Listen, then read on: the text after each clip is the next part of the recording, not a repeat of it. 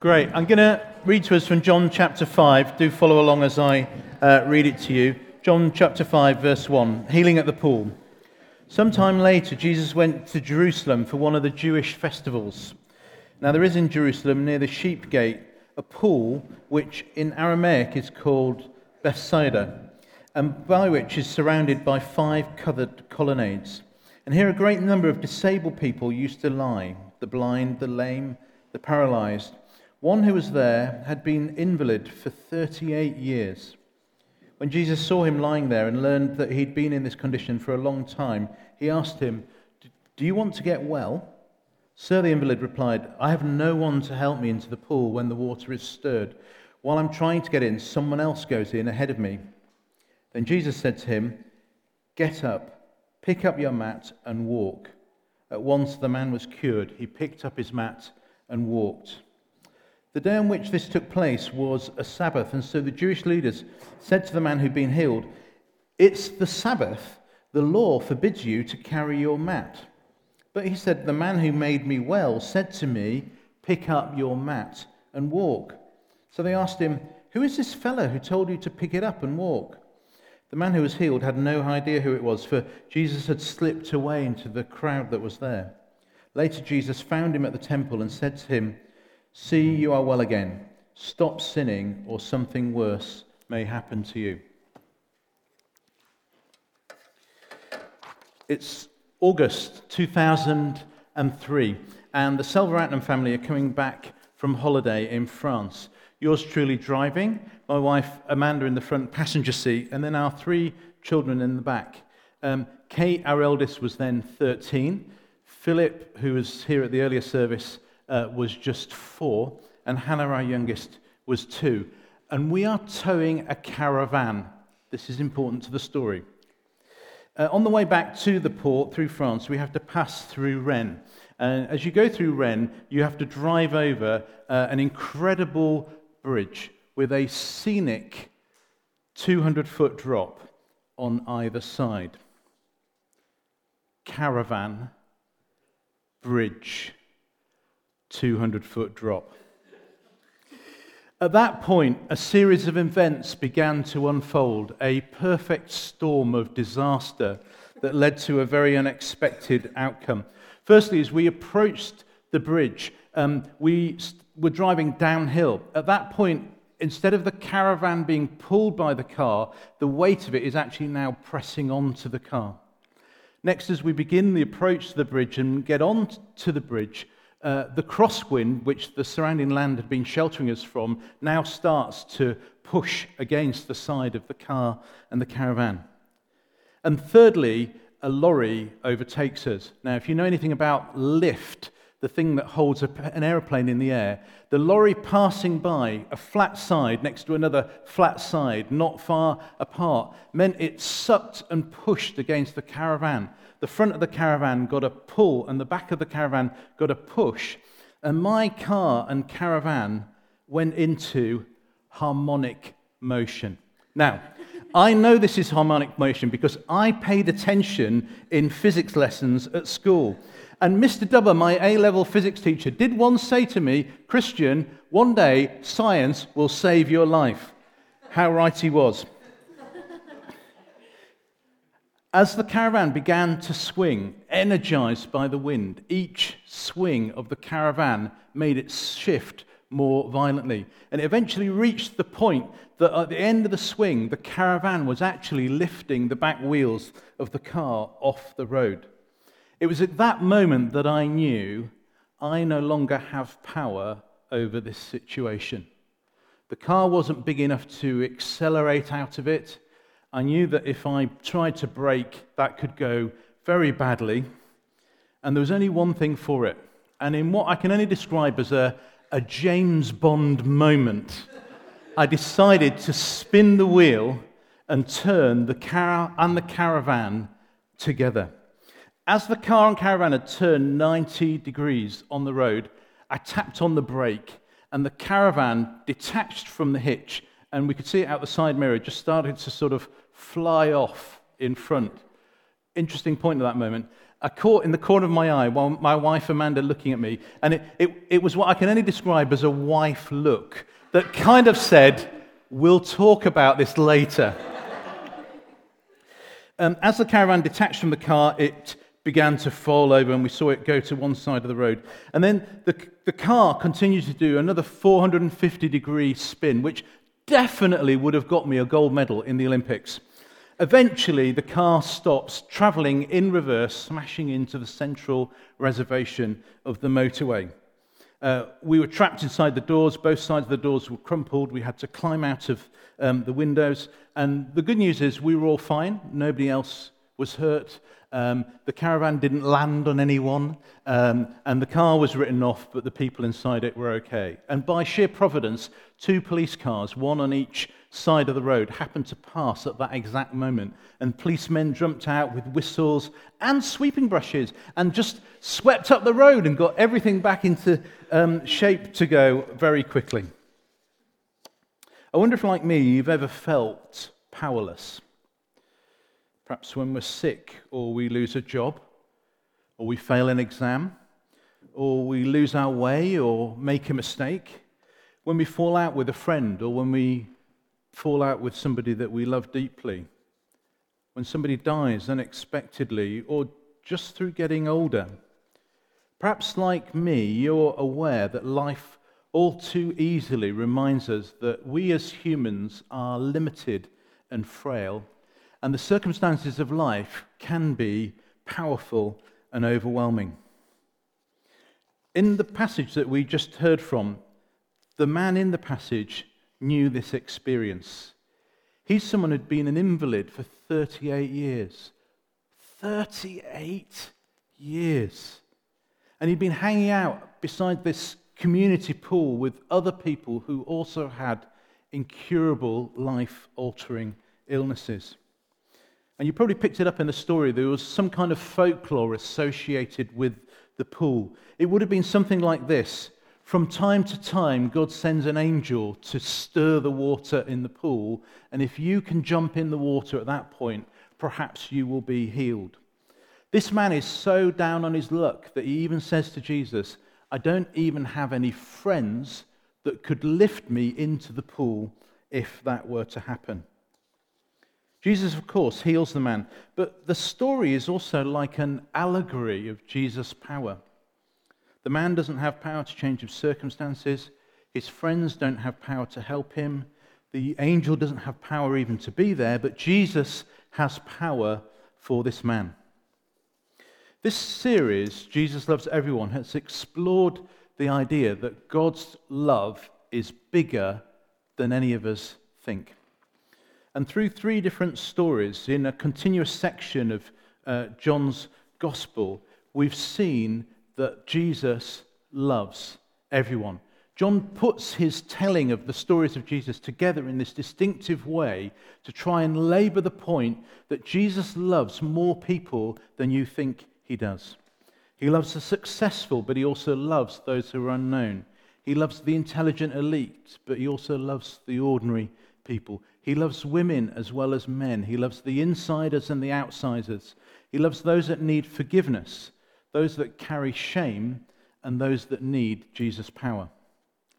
In fact, over the last two weeks and then today, we've seen three different perspectives on Jesus' love applied.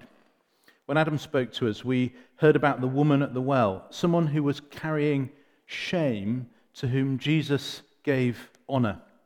Uh, we heard about Nicodemus, a man that was carrying guilt because he was not quite good enough before God and he needed forgiveness. And today we have a man who needs God's power to receive mercy and justice. These three examples actually illustrate the three ways that the good news of Jesus plays out through culture and through the world guilt, forgiveness, shame, honor, and power justice or power fear.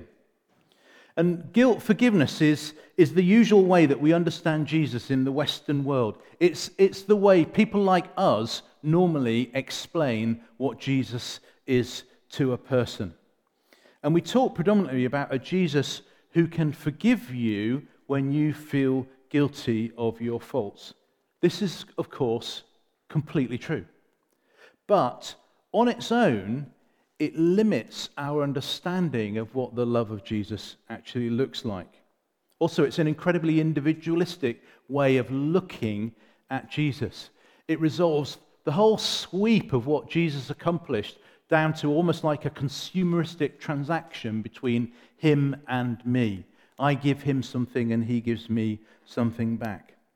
And also, it doesn't fully communicate uh, the change about um, God's power to bring future change in our lives. It's almost as if we stop at saying, Jesus can take your debts and wipe them clean. It doesn't say, this is how Jesus can take you forward. And it's actually now not uncommon to talk to people who no longer feel a sense of guilt at their faults. So these are people to whom the good news of Jesus actually just sounds like good news for somebody else who might need that, but not necessarily good news for them. Shame and honor is more common in uh, Asia, uh, and it also understands the community nature of sin. What, what happens to us in our relationships when our relationship with Jesus is broken? Adam spoke to us about the woman at the well, and she didn't just need to be forgiven, she also needed honor from God because she was in shame. Although everyone in her village knew who she was, nobody wanted to associate with her because of what her life was about.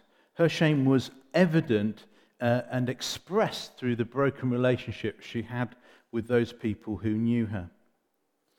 And power justice is more common maybe in Africa uh, or uh, parts of Asia and some developing nations, but it's also true for all of us that Jesus' power is enough to overcome the fears that can entrap us. Uh, my friend Joel, who lives in the Ivory Coast, tells me that he preaches Jesus is more powerful than your family gods and your local gods. That's how he explains Jesus. He says, You've already, you've already understand the fear power dynamic. You already understand the power justice dynamic in your worldview of how things works. But he wants people to know Jesus is the all powerful God. He's the one that's more powerful than any others. So you can come to Jesus and not have fear because he's more powerful than the powers that might cause you to be fearful and hold you back. And also, this power justice, this power fear way of talking about what Jesus does, is what we celebrate at Easter. It's how we describe the Easter story um, when we explain Jesus in Holy Week in the build up to Easter. Here's, here's a, some words from a hymn that I was reading this morning. Christ is risen. He's risen from the dead. Now ascended Jesus, our living head. Where your victory, O grave, and O death, where is your sting? Christ is risen, now ascended. Jesus Christ, our risen head. He lives. He lives to die no more. He lives. He lives forevermore. Death is swallowed up in victory. Hallelujah. Christ is risen. And each of these viewpoints, um, illustrated in the stories of this series, tell us a different part of the picture of how Jesus loves everyone. And it's particularly important for us because actually the world is getting smaller. And how people behave and think and understand and respond to God is getting contracted. It's not as if we can say that's what people in this country over there think like, but in this country here we think differently. Actually, all of these views are coming together. There are people who we know who need to know that Jesus can release them from shame, that Jesus can release them from fear, as well as Jesus can release them from sin. Um, I've been reading some uh, a book written by Ken Costa, and I wonder if I could just read uh, how he phrases something to do with this freedom from power relationship. It's quite a long reading, but it's really good, so bear with me um, as, uh, as I read this out to you. Um, most of us feel trapped by what the Bible calls strongholds, an unusual word to describe patterns of behavior and cycles of thought that seem to have us in their grip. We find ourselves obsessed by gaining status or possessions or power. Or we feel permanently mean spirited, insecure, and jealous, unable to rejoice at a friend's success. Or we know that we're addicted to drugs or to pornography or even to work. Even as Christians, we can continue to live bound up by these things, behaving as though Christianity is not good news. If I were to ask you whether you were truly free and experiencing true liberation in your walk with Christ, you may be tempted to answer, Yes, of course. But it's important to pause and search your heart. Are you constantly battling with anxiety, worry, lust, unforgiveness, anger, a lack of hope, or despondency? Do these patterns of behavior make you feel as though you have no control over your life? If you answered yes to one or all of these questions, then you need to come back to the reality of the freedom purchased for you at the cross. And of course, if we're struggling, our struggle can be made worse by knowing that we're falling short. And then the gospel doesn't feel like the glad tidings of freedom and salvation proclaimed by Jesus, but like a rigid code of do's and don'ts, or a list of minimum requirements for the avoidance of punishment.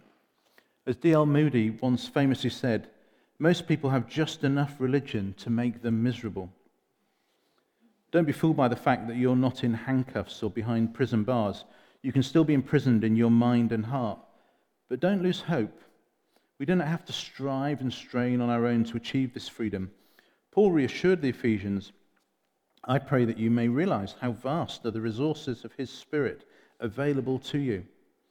We can rely on the limitless power of Jesus if only we have the faith and the courage to ask Him. Whatever we've done, whatever patterns have trapped us, we can choose to accept Christ's pardon. We may have been incarcerated, but Jesus unlocks the prison doors for us with simple steps and the words of truth. The truth will set you free. One of the many things that can compel us to follow Jesus is the fact that through the victory won at the cross of Calvary, I can be set free once for all.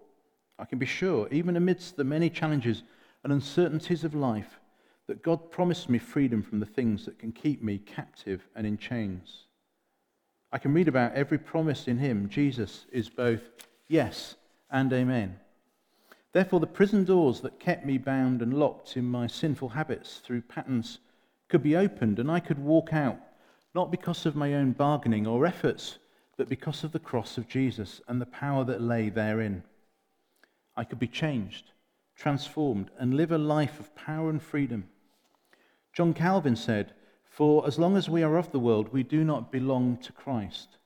God's desire is for each of us not that we go through life unscathed and without difficulty, but that, that, that how we live would reflect the position we now have in Christ.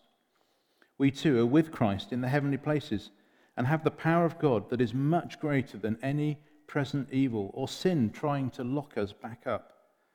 The will of God is not that we would escape the world He created, for this is where we've been placed, but rather that sin and evil should have no power over us as we serve God, spreading God's truth of freedom to all creation and in every sphere of life. One of the teaching points of this series, Jesus Loves Everyone, is that Jesus loves more people than any of us realize he loves. That we all put limits on who we think Jesus is working in. We have a, an imaginary box in our mind of who's within the love of God that he's speaking to and who might be outside. But Jesus loves everyone, not just the people that we think he loves. Not just the nice people that, you know, might be easy for Jesus to rescue. Everyone. Not just the people that we personally like. Everybody you know, everyone in your family, everyone you work with. Jesus loves the people that annoy you, difficult people in your life. He loves all the people that are in prison. Jesus loves everyone. And the Jewish leaders in this story missed the point they get into this terrible sin forgiveness discussion with the man about his mat of all things. Because technically, on the Sabbath, having his mat under his arm was doing work, and God didn't want him to do that. God wanted him to have a proper Sabbath. It's the Sabbath. The law forbids you to carry your mat. It's really easy to miss the point.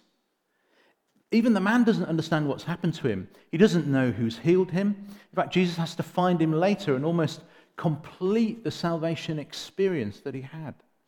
And he had all three experiences that we've talked about tonight. He experienced first the power that Jesus could overcome his sick body and set him free. Jesus, when he meets him, says, Now stop sinning.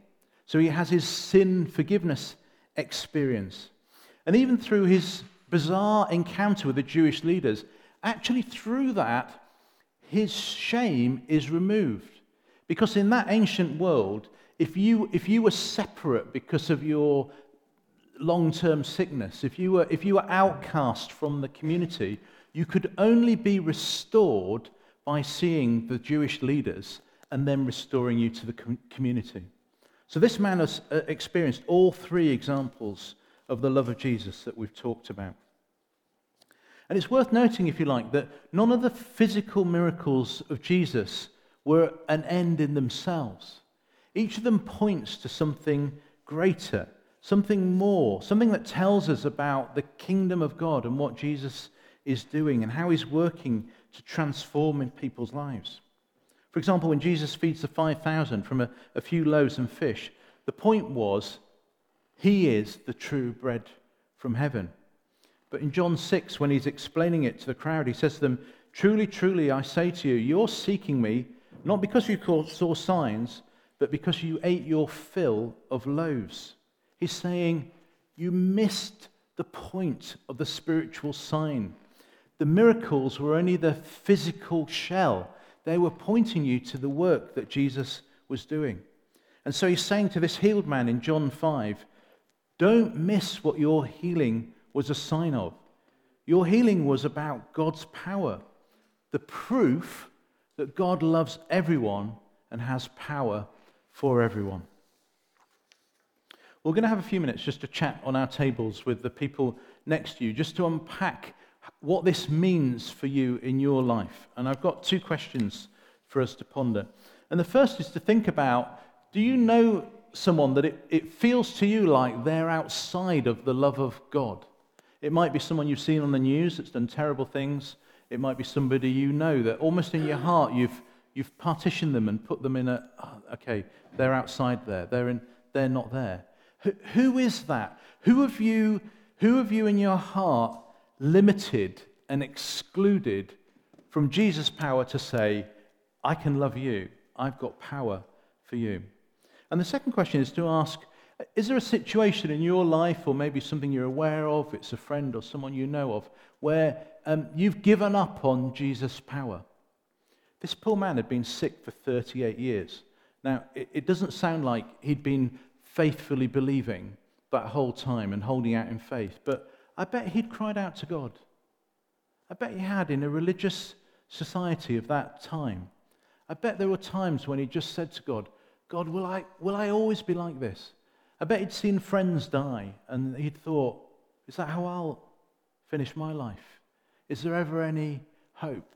And again, we so easily write off the power of God and sort of scale God down and put him in a smaller box and say, I'm not sure he's got power enough for that situation. So, what, what springs to mind for you? What situation have you are you a bit afraid to say, no, Jesus has power to move and to act in that situation? So, over to you at your tables. Maybe chat to the two or three people around you. You've got just a couple of minutes or so, and then the rest of the service will carry on